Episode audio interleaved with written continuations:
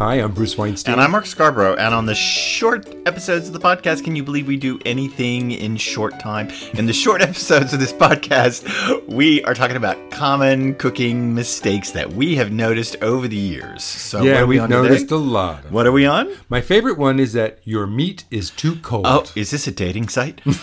Basically, no, it's a cooking site. When you cook meat, and I don't care if you're throwing it on the grill or if you're putting it in a sizzling hot pan Yeah, yeah. or if you're shoving it in a hot oven. yeah, yeah. Let your meat come almost to room temperature, which means take it out of the refrigerator Yeah. and sit on the counter for a half an hour Yeah. to an hour. Why? Why? Because you get better even cooking, and because the protein fibers relax in the meat. We can come back to overcooking and undercooking in a minute, and they relax to get a better sear and cook through. I had did some research on this recently and learned that if you put cold meat out of the fridge in a slow cooker, now we're talking a slow cooker, and we're talking about not browning it, right? People who just dump and stir Yep. in a in a slow cooker. Which is what most people want to do. Most people want to do that. And if you put cold right out of the fridge, uh, chicken thighs, most manufacturers uh, say that you should add one hour to the cooking time. And if you put a cold cut of beef, like a pot roast or something, in a slow cooker, two hours. They're because it takes that much longer for it to heat through. But Yep. that's slow cooker where you're going to have an even cooking throughout. It's basically going to be well done and falling apart. Right. But what if you're going to put it in the oven? Now,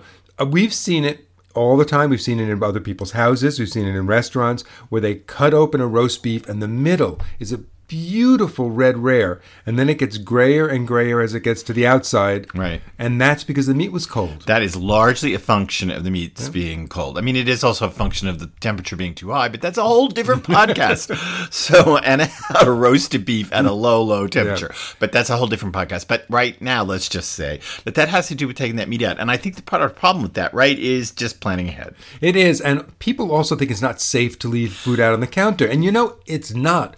But we're talking about up to an hour at most. Right. And the meat is coming out cold, so it's Right. perfectly fine. Once it reaches room temperature about an hour, then you come into the danger zone. You don't want to leave it out at that point. What is really dangerous, according to the USDA and other things, is thawing meat on the counter. That is that don't do is really considered the danger zone because actually, then what happens is the meat is thawed on the outside and getting fairly warm while the inside is still frozen and by the time that inside finally melts and thaws during temperature the, the outside is a Petri dish. yeah, it's a it's a bacterial zone. It's it's mm. what was that movie that that where the the the the omega the omega man or what was it where the the, the bacteria were taking over the earth?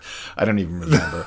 so anyway, The Andromeda strain? there you go. I knew it was Omega Andromeda something. I knew something. Something that sounded Greek. Anyway, the Andromeda strain. Yeah, anyway, your meat is Andromeda strain. So- which sounds like we're back to a dating site. But So take it out an hour before you're going to cook it, and that gives you time to heat your grill. It Right. gives you time to preheat the oven, Right. to get your sauce and marinade together, and your meat will be more evenly cooked from edge to middle.